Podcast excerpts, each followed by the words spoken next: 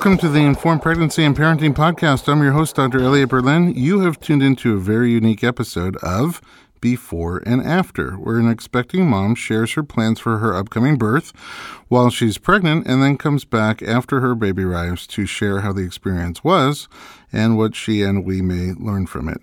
My co-host today is Kristen Palasi. She is a finishing her chiropractic studies and focusing mostly on pregnancy and pediatrics, and she's a brand new doula. Welcome back. Thanks for having me.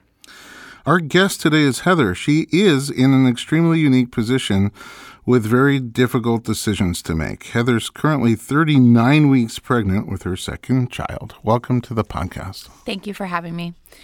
Um, yeah, my name is Heather. I am 39 years old, and I recently graduated with a master's in occupational therapy, um, which is my second career. What was your first career? I was a teacher, an elementary school teacher Oh, for wow. eight years. What, a specific grade? Kindergarten mostly. Oh, my goodness, Mm-hmm. the little ones. Yeah, I like the little ones. You can still shape them. They're like multiple clay. She has patience of a saint. Yeah. Uh, and then, so what sparked your switch? Um, public school, you know, too many kids in the classroom, too much policy. I, I I liked the idea to be more creative and have a little more freedom, and that was hard to do in a large public school system Hmm, Why occupational therapy specifically? because you can individualize it. You can go to so many different areas of practice, whether it's pediatrics, spinal cord injury. Um, it just I, I met the OT at the school that I worked at, who inspired me. She worked with those kids, and Oh, so you're still working with kids? um, I plan to. That's your goal. Yeah, Oh, very cool. Congrats on the second career. thank you. And now uh, a second baby. But before we get to that, um, you had a ba- you were expecting a baby about a year and a half ago. Yes. And um, how was that pregnancy? Your first pregnancy? The pregnancy was good. It was uneventful. Um, and then at about the 36 week mark, I, I wanted to know what position the baby was in. So I asked for the ultrasound. And the position, she was head down, but um, some of the cord was over the cervix in front of her face. And my OB was concerned that uh, it might get compressed during actual birth. So I went to a specialist and he agreed that with my OB that um, I should be scheduled for a C-section. Oh, you went to like a ma- maternal fetal medicine Yes. specialist? Yes. For a, a more extensive scan? Yes, or just to confirm my doctor's suspicion. It's called funic presentation of the mm-hmm. cord, 0.06% of pregnancies. Did you also buy a lottery ticket at that point? Oh, I should have on that day. yeah. I mean, it comes up so rarely. Very rarely. And, He- um, in his 40 year career, he had never actually seen it on a scan before. Your OB? My OB. Wow. So it's kind of amazing that he still was looking out for it because sometimes you get conditioned to not seeing them and assume they're not going to be there. and I don't even think he was looking. I think it just kind of, yeah. I don't. I don't know how he suddenly noticed it, but there were two chunks that didn't. It, it looked like it was not going to move because there wasn't much space between her face and my cervix. Yeah. And of course, you know, those are the kind of things that when you catch them, right, and prevent the possibility from happening of compressing that cord during childbirth, it's sort of uh, a miracle in the sense that we have a safe way to get the baby out, an alternative safe way. What kind of birth were you planning for before that happened? Um, all natural. I wanted a vaginal birth with um, no medication. My husband and I had been taking um, some practice classes called the Bradley Method, where he was going to be my coach.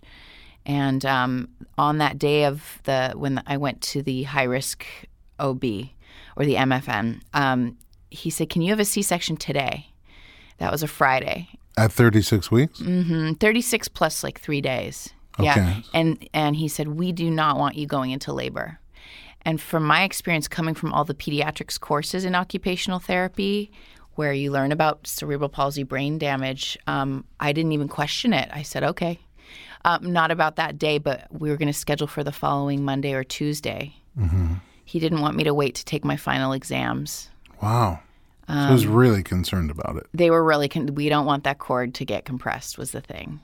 How how did I mean? First of all, let's backtrack for a second. Why um, why did you want unmedicated natural childbirth? It's not the most common path these days? Um, my my only friend that that did it, she said, "What you tell people when they ask you that?" She said, "Because I can." Oh, interesting. But I, I just think I, I, I'm just so also very curious, curious what it's like. Um, why not go for something like that? I just was always really interested in the human body as well. Are you naturally minded in general? Kind of. Do you lean more holistic in, in just your lifestyle? Are you more active? Are you A little, a little. I, I'm not. I'm not too. I, I do. I try to eat well. I try to do. I, you know, my environmental footprint probably isn't isn't the cleanest, but I I like the idea of what the human body can do. Um, are you outdoorsy? I am a little outdoorsy. I haven't been so much lately, but yeah, yeah, yeah. I would say so. And you were still in school. I was. the first pregnancy. I was. Yeah, it was right around finals time, okay, and so I did not get to. I was not present for my finals. I see. Yeah. You had to take them afterwards? No, luckily, um, s- my scores were uh, good enough that even if I failed the final or didn't take it, I had still passed the course. Oh, courses. interesting. So a- one one teacher um, made me take like a little quiz over the phone. 'cause The, she felt the content was really important, and I did that. That was fine. Okay. Yeah. So when you found out, even on the original scan, when you found out your plans might be changing, how did that make you feel? I mean, we were shocked. My husband was there with me too. Our house was under construction still. Oh, wow. Um, nothing was ready. Were you living in it during construction? We were living in my parents' um, two bedroom apartment Okay. with our dog, our big dog. Oh, your parents weren't in there. no, no, okay. no. They had they had a two bedroom apartment, so we were staying with them. So um, nothing was ready. I really wanted the natural birth, but I, I didn't question when they were both so concerned. I was like, well, if that's what I need to do for my baby, um, couldn't do it that day. So it was scheduled for a few days later, that following Monday or Tuesday. Which would have been 37 weeks? Uh, e- yeah. It would have been 37 weeks. Okay. Yeah. Just term, early, early term. early term. What happened though, so that was a Friday that, that the C section was presented to me. Um, that Sunday night, my water broke. Oh.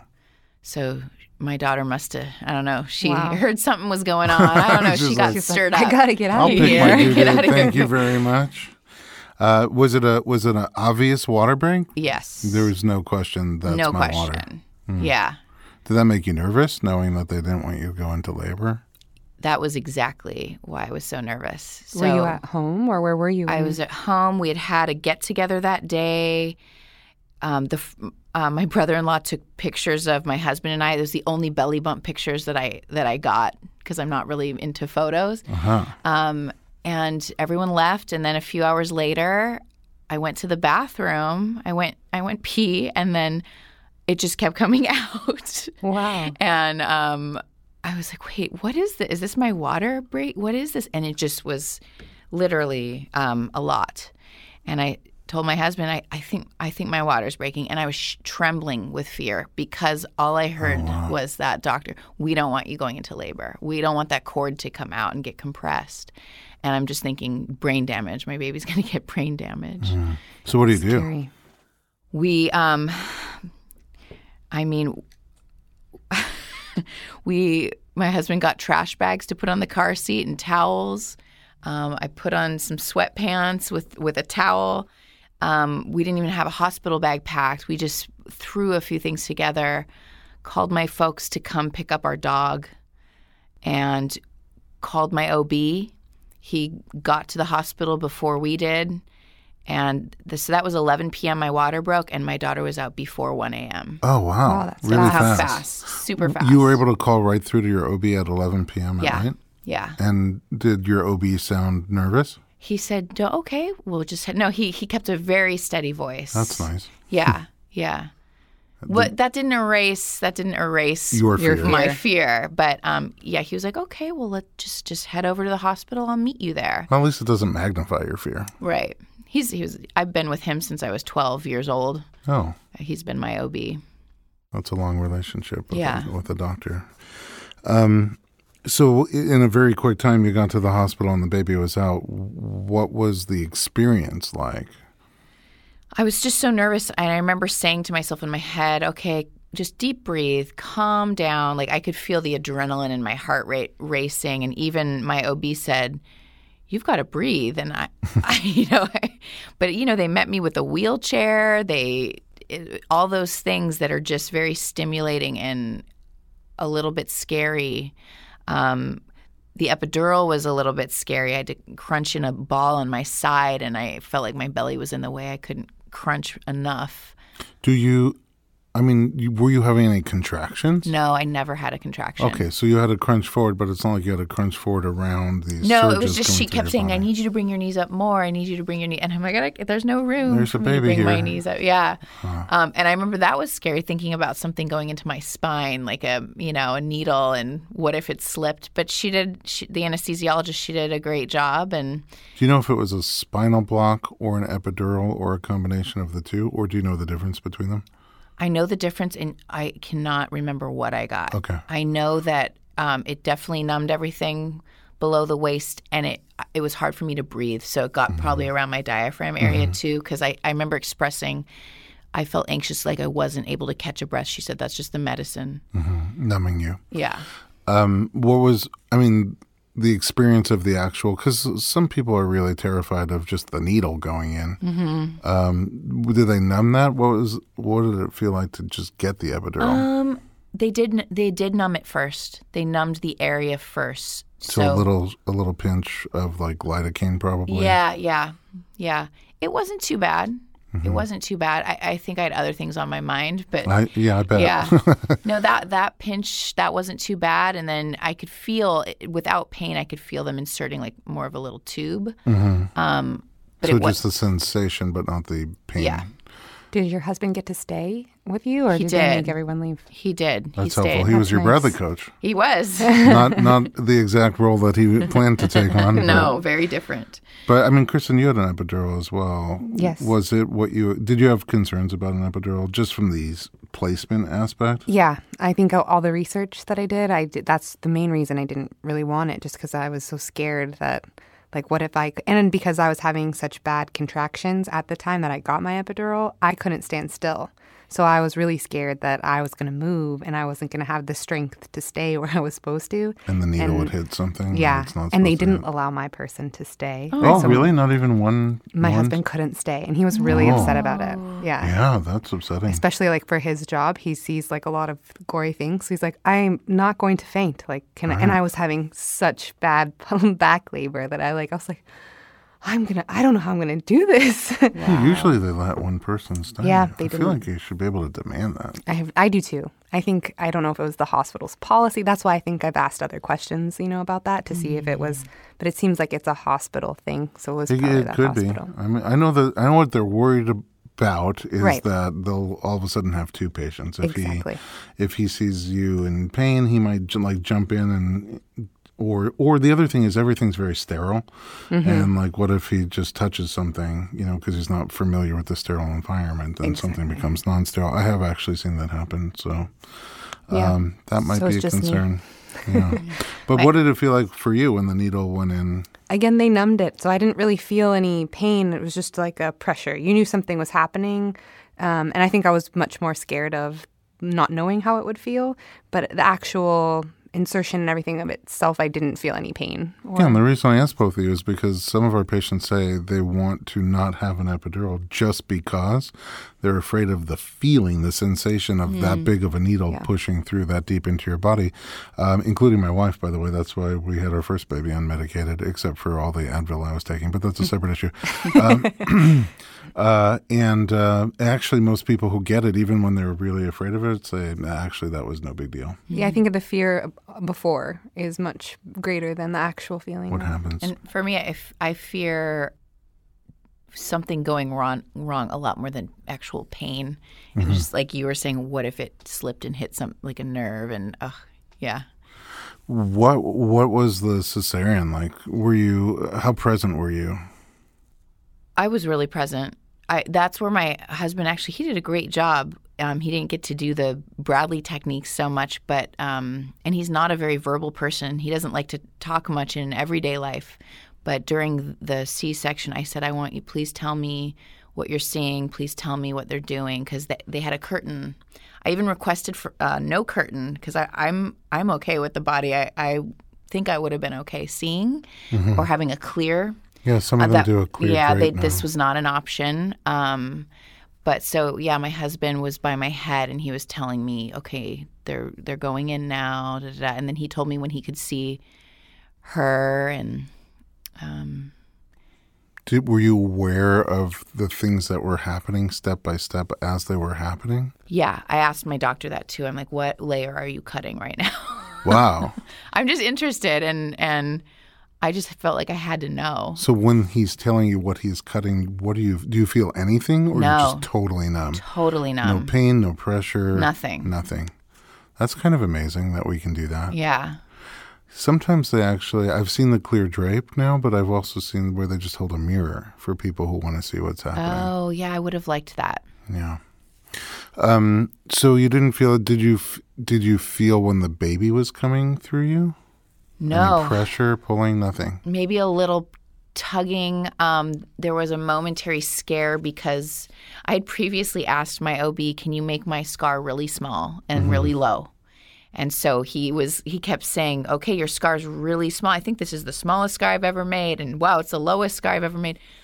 But because of that, um, maybe not just because of that, but he, when he it was time to grab her out, he couldn't really get a good hand on her, Oh. um, and she kind of turned, and the cord ended up getting slightly compressed anyway, and then so he used a kiwi vacuum to actually extract her via C-section. Mm, interesting. Yeah.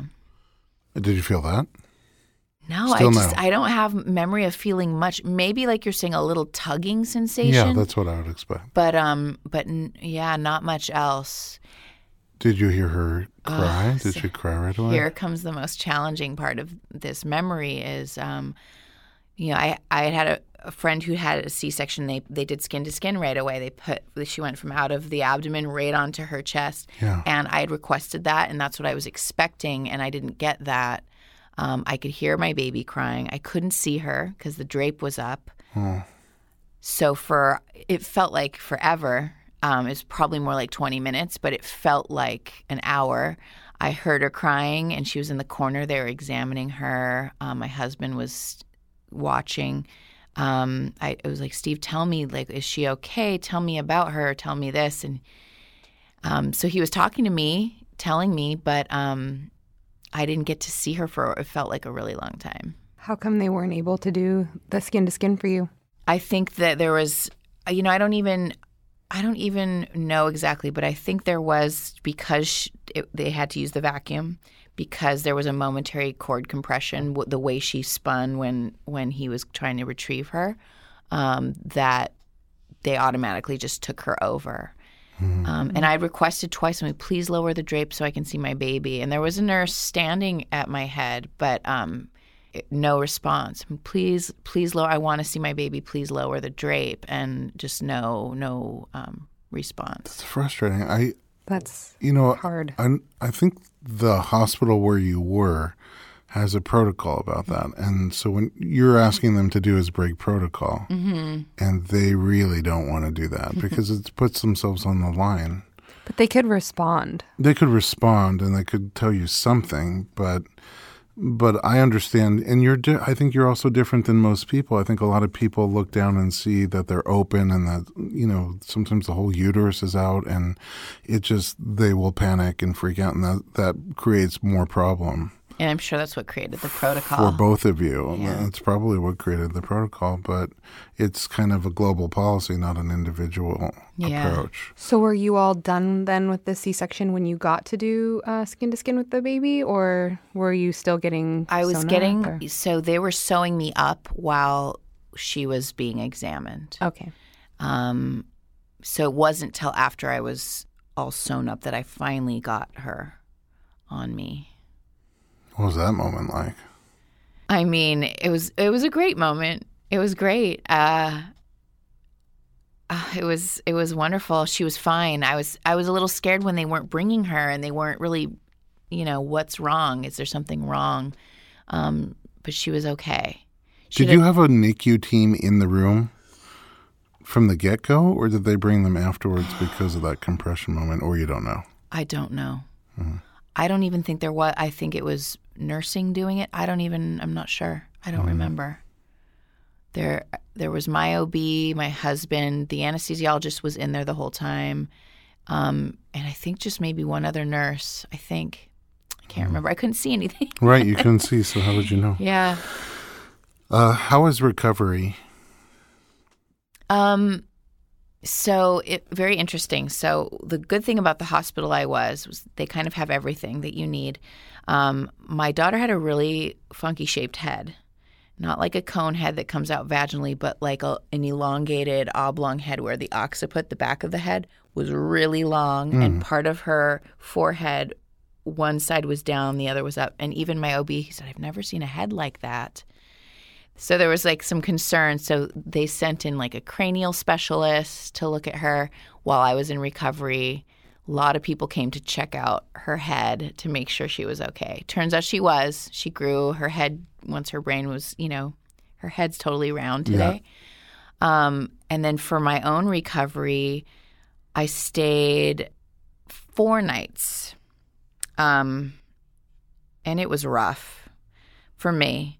Um, having to have like a catheter in for the first seemed like a day or maybe more, having to have the IV and pull the IV around, wearing those leg compression things they do now to prevent uh, deep vein thrombosis. So being in bed with these things on your legs, these compression things.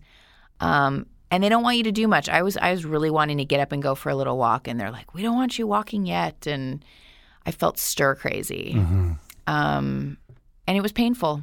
I I used all the pain medication, like the you know they gave me Norco. I needed it. I I was really um, Around your incision is where you felt the pain? Yeah. yeah, the incision and deep, uh, like whatever other layer, you know, all the other layers they cut through. Underneath, Lots of burning. So anytime I would push myself up from laying down to to come to sit, it would just burn. That's the best way I can describe it as burning. Um, You were in the hospital for four days. four nights. Four nights. So it could have been three, but the fourth one was I don't know somehow included anyway. Oh, And buy um, three, get one free? Yeah, something like that, yeah. And so um, my OB was like, I would stay if I were you. Um, and also, just you get, you know, more lactation support. It's just another day of getting the support. Sure. And um, more nursing care for you and the baby. And, Yeah. Yeah. and you can't really lift at that point. It was hard. It was hard. She was so I, I was able to hold her. She was she was you know little six pound baby. It was that was okay. It was more the me moving my own body. Yeah. And how was the transition home? How long did it take until you started to feel like you again?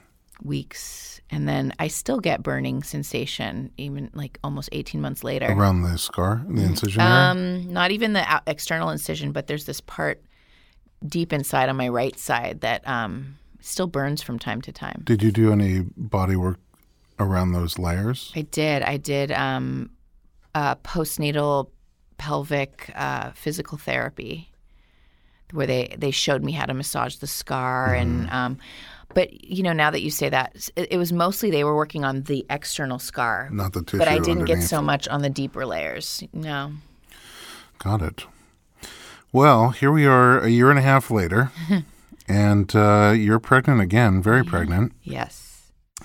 Um, we are going to take a little break, and then when we come back, we'll talk about this pregnancy and your upcoming birth. So stay tuned. We'll be back in a moment.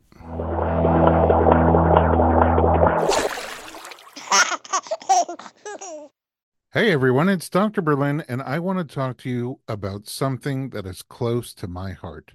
Literally, omega 3. It's a crucial nutrient that's sadly overlooked.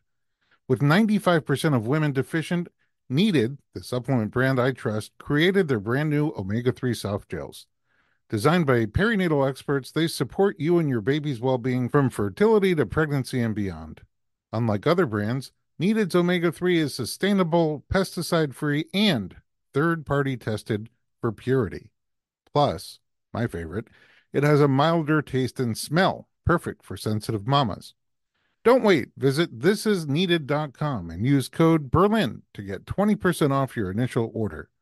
Experience the needed difference, consciously crafted for your health and the planet.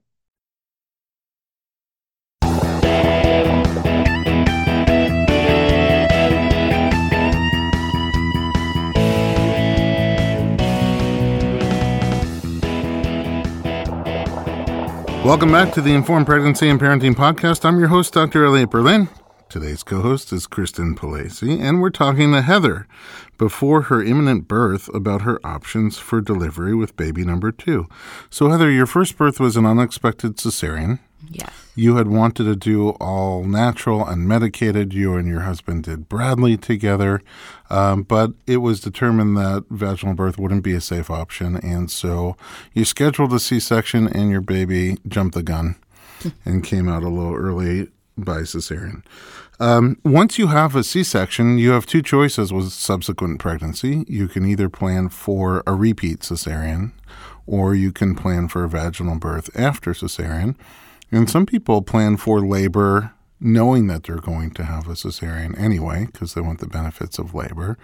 Um, where where are you in the mix? VBAC all the way. I w- really wanted to experience the, the vaginal birth. Never a question natural- for you. Uh, well, there's a moment when my OB, you know, puts the fear statistics in there. There, there is some questioning. I did go back and forth, but my heart really wanted the VBAC. I wanted that experience. I wanted the benefits for the baby um, to come out vaginally. Um, What what did your OB present in terms of pros and cons of each choice? he said, you know, yeah, we can we can do a VBAC, and then I and he would say my my job is also to educate you about the risks, and this risk of you know they they use the word uterine rupture, and if that happens, I remember he said if that happens, it's very bad. Um, you have you know minimal time to get baby out, and mom could lose her uterus. Um, So uterine rupture, meaning the scar not on your belly, but the scar that's in the uterus from the previous cesarean, which heals. Um, what if it doesn't heal as well as normal uterine tissue? And so during the the intensity of labor, if that scar separates and opens, if it pops open, that becomes a potentially dangerous situation. Did he talk about the frequency? He did. He said that the risk is very low um, of it happening um, because I I was kind of at the minimal um, interval between pregnancies. They they like it to be longer. I got pregnant with this um, this pregnancy. Nine, my daughter was nine months, so nine months after the C section. Um, they like it to be a little longer interval than that Like a year. like a year, eight, 18, 18 months. months I think I want to make sure happy. that yeah, I want to make sure I'm saying that correctly. But Yeah. but yeah, So longer. everyone has their own comfort zone. Mm-hmm, mm-hmm. Um, did he also talk about the risks of repeat cesarean? Not as much focus on risks of repeat cesarean. The one thing he mentioned was if I wanted to have more children. So if I wanted a third pregnancy, that's when he said, you know, there, there's a little risk with the third pregnancy. But no, not so much attention on risks of a, a second one. I always find that interesting because neither option is obviously 100% safe. Yeah. And if our job is to educate you, I feel like we should educate you about the risks and benefits of both choices. And I don't think there's a right or wrong choice. It's whatever choice you make that it's our job to support once you have the information about those risks and benefits on both sides. Um, so, is that what you plan to do? Did you make plans for a VBAC? Yep. Yes, and my my OB, the same OB, he he was going to be my doctor. Um and one thing that stood out he told me I was just cuz I ask a lot of questions. I want to I want to be educated. One thing he told me he he was recently on a panel um, for a uterine rupture that went bad for a VBAC, um, where the doctor didn't make moves quickly enough.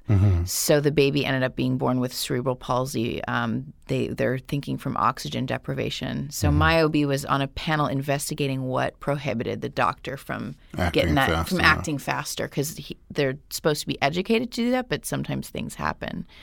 So Over the years, I've had two patients that I know of that had the uterine rupture.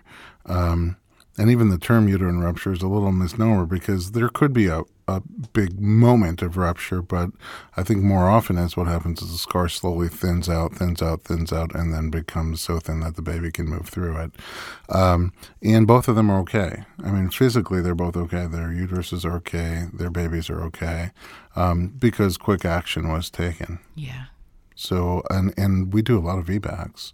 So, and the stated risk of that of that scar separating is about a half a percent, which is one in 200. So for some people, half a percent sounds low. For other people, it sounds high. When you turn it around and say one in 200, sometimes it sounds higher to people mm-hmm. or lower.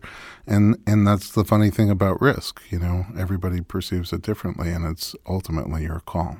That's exactly what my OB, he talked about um, risk tolerance. Mm-hmm. Um, and in, in those moments, it just, n- no risk to the baby sounded good to me. But I also had this feeling that like I had to try it. I had to try because the chances of anything happening were so low that I think I would regret not trying it and being successful. So um, that also led me to kind of look at the midwifery route. Hmm. Um, I had really wanted, I, I, was interested in home birth. I was interested in birthing center birth, something outside of a hospital. And um, but was still seeing my OB as well in addition. And um, so you started to do co-care, yeah, with your OB and a midwife. Yes, except my OB didn't know. I was I was just ready to tell him. I wanted to tell him, and felt so because um, he's pretty conservative. Yeah. I, I kind of already suspected what he would say about it. Were you planning for home or for a birthing center? So at first we were thinking about home, and the only reason decided not to was because my daughter being so young, um, I felt like it might be traumatic for her. She's seen me with the stomach flu, and just she cried so hard, mm. you know. So I kind of thought, you know, we don't really have family to to take care of her outside of our home. Or her home is that's where she's going to be when I give oh, I birth. See. So the midwife owns a birthing center. Um, I'm just I'm trying to put two things together because for your first birth you were not planning an out of hospital birth. No, I thought those people were nuts. Yeah, we are. yeah. But uh, for your first birth you were not planning an out of hospital birth, and then you were just talking about how the risk of VBAC is uterine rupture and how seconds count.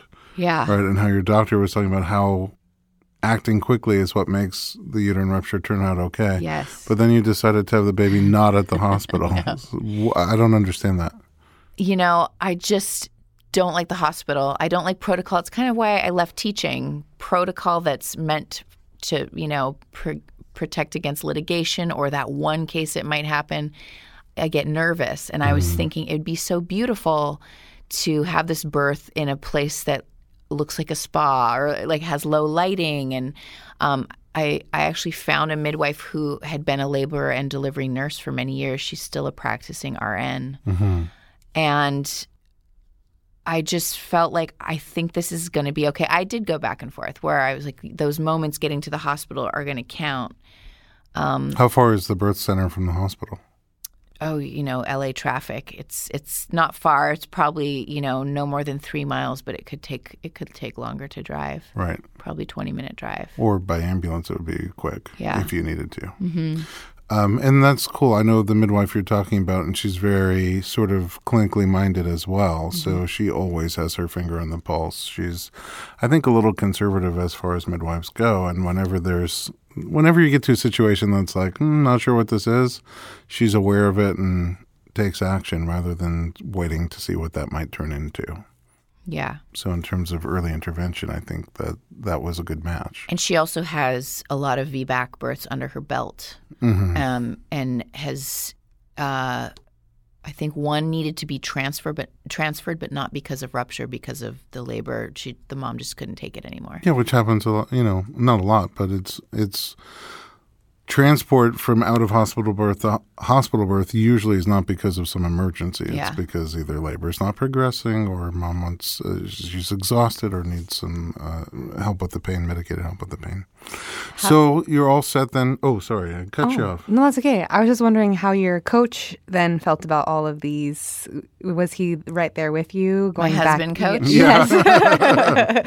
your husband coach he, doula. My, my husband coach, he does not like change. He he it made him nervous. But as he mulls things over, um, he also likes when I just make the decision for us. So he um, he was supportive of whatever we did. I'm sure he still felt nervous about it. Um, but we didn't end up going that route. You say that in past tense because you're no longer planning to have an out of hospital birth. right. Okay. What changed? So um, I got through this VBAC issue, like worrying about the really low risk of the rupture happening, and I was all in for the birthing center with the midwife. Um, and then, but I was still seeing my OB as well for ultrasounds. And um, when I was like 35 and a half weeks, just shy of 36 weeks, I was curious what position is my baby in and has my baby turned and is everything looking good? And um, the ultrasound showed that he is in the Frank breech position with his bum down and legs up. And so I wasn't expecting that. Right.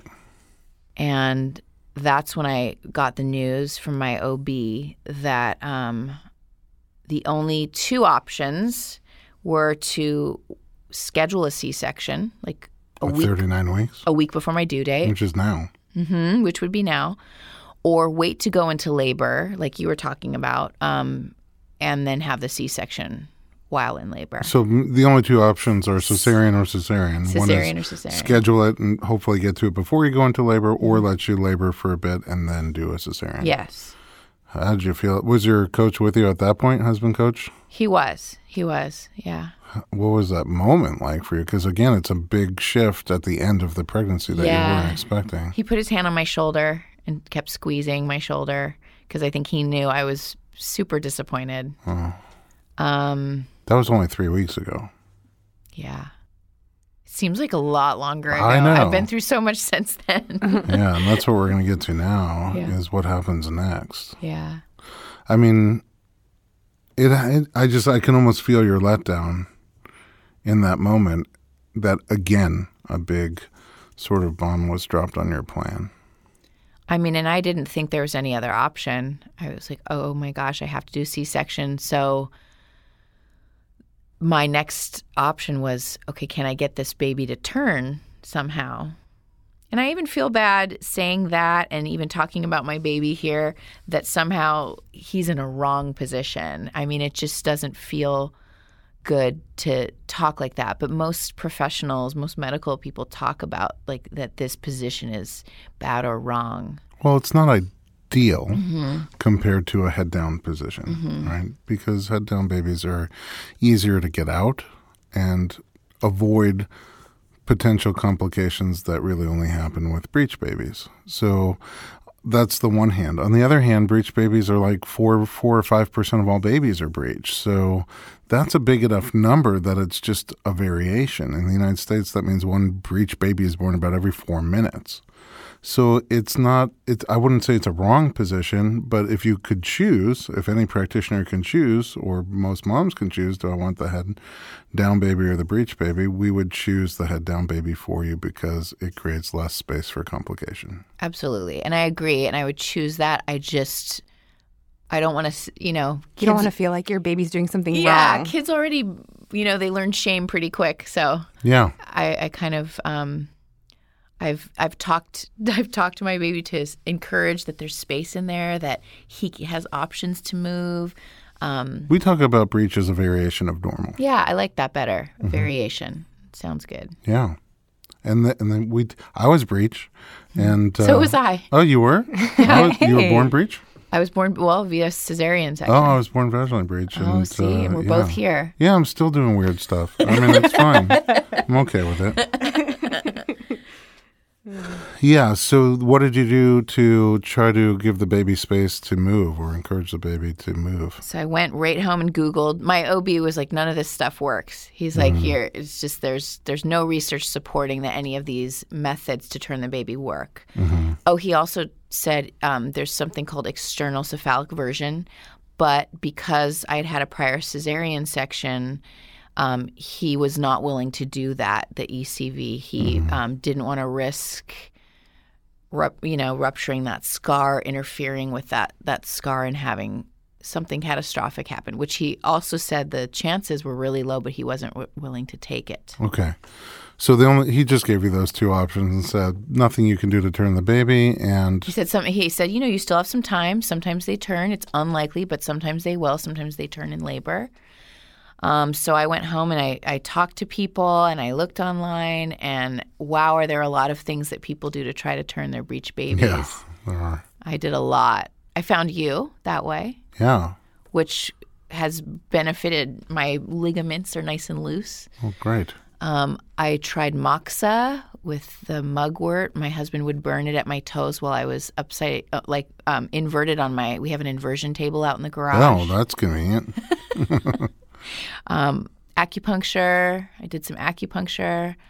Um, I did some um, meditation. You know, imagining the baby moving, and the Spinning Babies website, the different poses.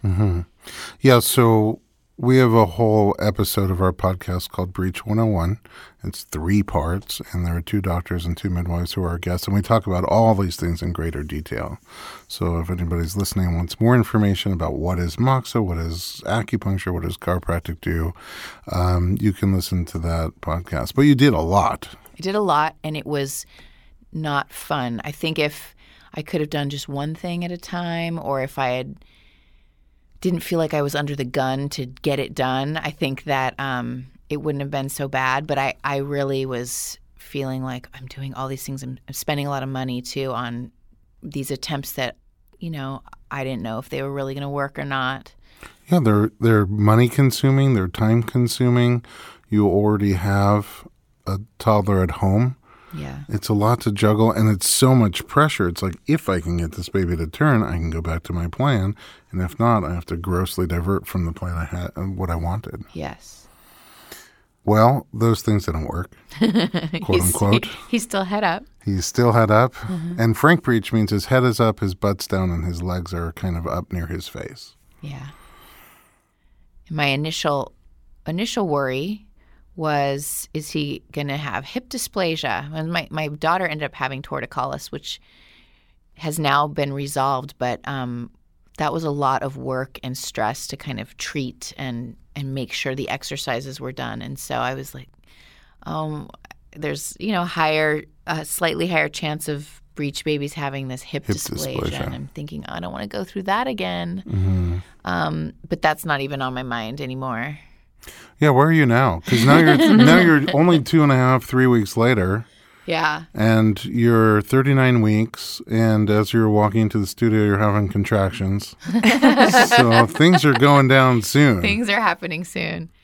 Yeah, I just really, my gut did not want the C section again. Um, the recovery for me was hard. Some people don't have, they don't know, maybe they don't notice or they just, they think it was great to have the C section. Um, I, I feel like it, there's a chance maybe it, it's what made my breastfeeding uh, experience a little bit more challenging. Um, I wanted the vaginal birth experience, and um, I, that burning sensation. I thought, gosh, a second one, am I going to have this even more of this kind of residual weird sensation or pain? And holding my toddler, you know, picking her up. She's about 25 pounds if you have another cesarean if I have another cesarean, like, will I be able to, you know, still pick her up?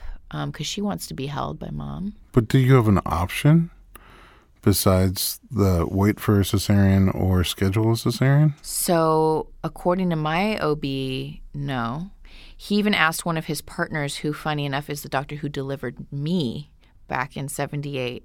Um, and this doctor also looking just the fact that I would be a VBAC and it would be my first vaginal birth. They just both didn't think I would be an ideal candidate. They, they didn't want to take because that doctor who delivered you still occasionally delivers breech babies vaginally And my OB does as well. And the um, the cases where he said he does them is in twins. First one comes out head down. Second one's breech. which is much more common it. because let's talk about the risk what's the risk forget about the vbac for a moment what's the risk of delivering a breech baby vaginally Are you asking me? sure Oh, I don't even like saying it out loud. It's a very low, very very small percent chance of, uh, I guess they call it head entrapment. Yeah. So, you know, bum and legs come out, and then at the neck, um, um, you know, cervix doesn't open up enough to let the head out, and that your baby can die. Your baby gets stuck, head inside stuck. you, which could be dangerous, but Yeah. also, um, and and the doctors who do vaginal breech delivery look for several um, categories of safety, several criteria to try to minimize or prevent that from happening. For example, babies that are measuring very large, they don't do if the baby's head is stuck in extension, leaning back.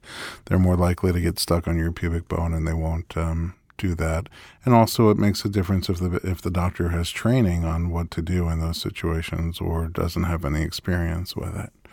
So your doctors who who they do well.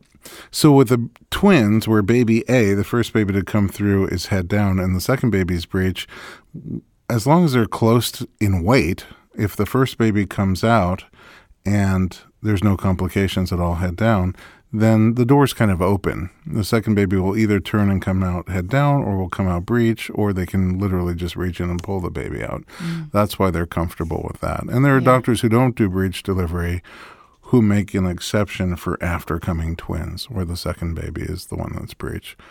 But your doctors sort of do, uh, and the other doctor who delivered you does breech, even if it's a singleton, sometimes, not Only if frequently. So they the so the twins was the one time that they do it. The other is if the mom has had a previous vaginal birth. And so I remember he said, you know, then we know what your pelvis can do. You have a proven pelvis, they call it. Proven pelvis. Yeah. Okay. Your pelvis My, is right now my pelvis proven is not itself. proven. pelvis. No, your pelvis lot of is, pressure. yeah, Mine for is not pelvis. proven has right to prove Yes. itself.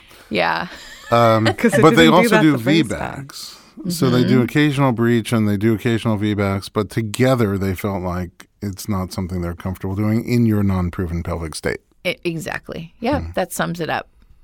The other thing that um, uh, on the that ultrasound that we did, the head measurement versus the torso measurement, there's a ratio they use, and if the head is much in a higher um, percentage category than the tor and the torso's in a lower one, it's it's he was saying that's not an ideal breech birth. Mm-hmm. Um, just that that fear of like, you know, the butt and the trunk not opening the cervix enough and the head getting caught. So what option does that leave you? C-section if I was going to go with um, my OB. Mm-hmm. Who who I, I love. I would not trash talk my OB, but that was my option. I mean, it's a fair it's a fair assessment. They have a comfort zone, Mm-hmm. Yeah. and they're letting you know you're outside of their comfort zone. And he even said when we we asked him more questions, he said it's just the the medical legal climate. Mm-hmm. He used that word, the med, or that phrase. The medical legal climate is not where we are comfortable doing Well, we talk about breech birth. We talk about this uh, occasionally on the podcast where risk, there's different kinds of risk. Risk to you and your baby is medical risk, and risk to your practitioner is liability. Um, and he's letting you know, I think honestly, in his assessment, what he's concerned about the risks for you and your baby. Yeah. But also honestly letting you know that were he to deliver this baby, if anything goes off off course, then he, his liability is very high Yes. because this is out of the norm. Yes. Did you find another practitioner? Well, I did. You helped me find a few. There, there are doctors here who do more regular breech delivery, Yeah. and they also do a lot of VBACs. And I didn't know. You shared your surgical report, and I didn't know how they would feel about doing a breech that's also a VBAC. Mm-hmm. But uh, actually, a few of them were open to it, yeah. and you picked one. I picked one who he has no doubt about me, he says. And what does that mean? He, all, when I ask him all these questions, well, my baby's head is, you know, in a higher percentage bracket than his torso, and, um, and I'm a VBAC also, and to this doctor, the two don't even connect. They don't concern him at all. He's They're two separate two separate sets things. of risk factor that don't compound each other. It sounds Right. like is what he's saying. Right. You know the risk of VBAC, you know, and the benefits, and you know the risk of vaginal breech birth and the benefits compared to cesarean for each of them. Mm-hmm. You have you have both on the table, but they don't compound each other. Yes. And it seems like also then that's like a comfort zone, but right because we're talking about different people's comfort zones. So his for him in his comfort level, those things don't make him have anything to worry about, or he not he feels confident in that. Yeah. In addition to being an obstetrician in his real life, he's also a high risk OB. He's a maternal fetal medicine specialist. So he sees the more delicate cases of pregnancy on a daily basis. And that's another reason I, I wanted to stay with him. Um, I think he, I- I believe that he'll also be able to recognize signs of something going wrong early in case we do need to transition to C section. So your plan now is to go into labor, mm-hmm. go to one of the hospitals where he delivers, mm-hmm. labor there, and deliver your breech baby vaginally. And it's it's got to have been a hard decision. I know it's a hard decision. I've been emailing with you and texting you and talking to you. And I think a lot of times when people have hard decisions to make, they ask me, what would I do? Because mm-hmm. nobody can decide this for you. Yeah, I think I asked you that too. And the problem is, in your case, I don't have a great answer for what I would Yeah. do. I would be really in a tough spot. Yeah. I mean, if my wife was asking me, it's her call, right? If my wife was asking me, what should I do? It would be really tough. All I could do is sort of weigh through the pros and cons on both sides over and over again. And for someone who wants vaginal birth as passionately as you do for you and for your baby, I I I can't say. There's no clear winner in my mind. and that there's still even with my decision it's not 100% clear there's still that oh my gosh what if that i'm trying to just breathe through right now um, it's been a really hard decision when i talked to my ob and he, he he said listen if you were a gambling person you'd win every time doing a breech vaginal delivery mm-hmm. he's like but i just can't i can't put you or your baby or myself at that very slight risk that you would lose. He goes, but I don't think you will. So he, it's interesting because he actually has been su- somewhat supportive of me doing what my heart is is looking to do with the vaginal breech birth. And it's not like you're going in blind. You Right. have extensively studied the risks and the benefits of both modes of del- delivery for you and for your baby, both. And um, you made a choice, and I mean it's it's an impossible choice to make, and and it sounds like you're still like you're in it, but your mind is still not hundred percent settled. It's I'm not settled. My goal is to be settled during the birth so that I don't tighten up. I want to I you know, I don't want to have fear during my birth. Um, Who's coming? who's coming to the birth? Yeah, Um, that was another last minute decision. Well, my hu- my husband will definitely. your husband, Coach Doula. yeah. Yes. And then the midwife I was previously working with um, offered her services as a doula. You say doula mon- Monitrice, Monitrice. Yeah. Yeah. Um, which I thought I wasn't really interested in, and then um, then I thought you know, my husband's. You know, he ha- hasn't been the best at practicing all these different breathing techniques. Like he for him it's a real drag to go through these every night. And so i was thinking it might be beneficial to have her there. She's seen a lot of breech births. She's delivered a few breech babies as well. Um, i think i'd feel more comfortable having her and the doctor both there Your doctor's very calming. he's so calming. I know him. He's very calming. he's amazing And um, my other question is your doula coach husband. Uh, you know, this is an impossible decision for you. How has it been for him? really hard too. Um, he also back and forth. He he doesn't like veering from things he knows. So the fact that we had to change hospitals, which is a whole other thing, uh, he didn't like that. Um, the fact that we're changing doctors so late in the game, he didn't like that either. Um, It can be really unsettling. yeah, yeah. He You- likes to know this You is were with this doctor you said since you were 12. yeah, Who, who, who you were with and who delivered you first. yeah. So it's a big change It's to a big it's a big change. a doctor that you've been with since you were 12 to a doctor who you've been with for 12 days. But I really did fall in love with this doctor because of his mannerisms, his adv- advocacy for women and babies. Um, I, I love my OB, but his bedside manner isn't. He's he's not an emotional person. He's he's he can he can do some eye rolling sometimes at these hippie these hippie ways of wanting a all natural birth. He can sometimes. I remember he said for my first one when he asked if I wanted an epidural. Um, this was way before any talk of C-section. He, um, I said no, I want to go natural. He goes, okay, if you want to be in pain. So he's, you know, he's a little. perhaps that's why you switched to a midwife. Um, I, I think there was some of that, some of that there, and um, yeah, I'm curious about how it felt for you then to find this doctor that you're now going with, even though it was late in the game. How did it feel to find somebody who believe, like, you know, gave you that sense of?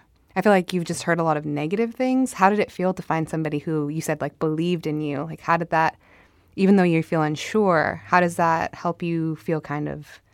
Does that make you feel safe? I mean, how does that make you feel? That's what sealed the deal. What because I was ready to, you know, even look for. There's another doctor who does breech bursts, but insists on um, epidural, and you have to be on your back when pushing. Um, but he has a really high success rate. He's done hundreds of breech births. He's at, um, you know, one of the best hospitals. And I, I was really thinking maybe I should do that. Uh, maybe that's what I should do but the um, the doctor that I ended up choosing, it was his mannerism and his confidence. His he it's like having someone say that they have no doubt about you and that they're excited um, to deliver your breech baby. It was like, oh, that's who I got to go with. Someone who's going to be calm in the moment. Um, if there's an emergency, I, I believe he'll be able to handle it. I have a, a final question, which is with everything that you've experienced in your first pregnancy and birth, and now this pregnancy, there's always a chance that this birth will end up, no emergency, but will end up for one reason or another turning into a cesarean birth. Are you prepared for that as well? Yeah, yeah. Um, I I am prepared for that. I want my baby to be safe and healthy. I want to be safe and healthy, and if something needs to happen to to make that happen, um, I wouldn't regret it. You know, there might be there might be moments like, oh, I just wish I could have had that. You know, but even with my daughter, I don't really sit around thinking about the fact that she was born cesarean. In fact, I I never think like that. Um, so I, I, I- am prepared for the chance that that might happen, Well, and grateful that it's available. yeah, you know? absolutely. Absolutely. Um, it's whatever's going to happen, it's going to happen really soon. Yeah, Um, you're already you're already past your like last time you had your baby two weeks ago or or so. yeah. She was born 36 weeks, five days, and I tomorrow I will be 39 weeks with this pregnancy. Yeah, and it sounded like when I was on the phone with you earlier, like things might be warming up. I so- really feel because I didn't get to feel all these later, you know, toward the end sensations with my my first baby. What are you feeling? Lots of pressure, lots of um, tightening. Um, they talk about the baby dropping. I feel like he's just he's sitting right there, ready. It sounds like the orchestra warming up. Before Yeah, The um. All right. Did you have any other questions, Kristen? no, thanks for Any sharing other all your thoughts, stories. Heather? No, I, I appreciate you having me, and hopefully my story can help somebody. Just know that there's other options. You know, it's not been too. I do. Uh, uh, I help a lot of people through breech. Help a lot of people through VBACs, and once in a while, a breech VBAC. It just doesn't even come up that often, and um, but it, that's just in my practice. And our audience that listens to the podcast is much bigger. So I know that you're going to. People are going to relate to you in the position that you're in now and down the road. I'm so grateful for you to for coming in and sharing what's been uh, you know an emotionally difficult journey and um, i'm also grateful that you'll come back afterwards and let us know how it went I definitely will. thank you Look forward to it. Uh, thanks at home for listening to the Informed Pregnancy Podcast. If you enjoy our program, please like us and leave a comment on iTunes or in your favorite podcast app and take a second to share us with your friends. Visit us online for access to our blog, documentaries, our series on YouTube, The Real Midwives of Los Angeles, and other pregnancy and parenting resources at informedpregnancy.com.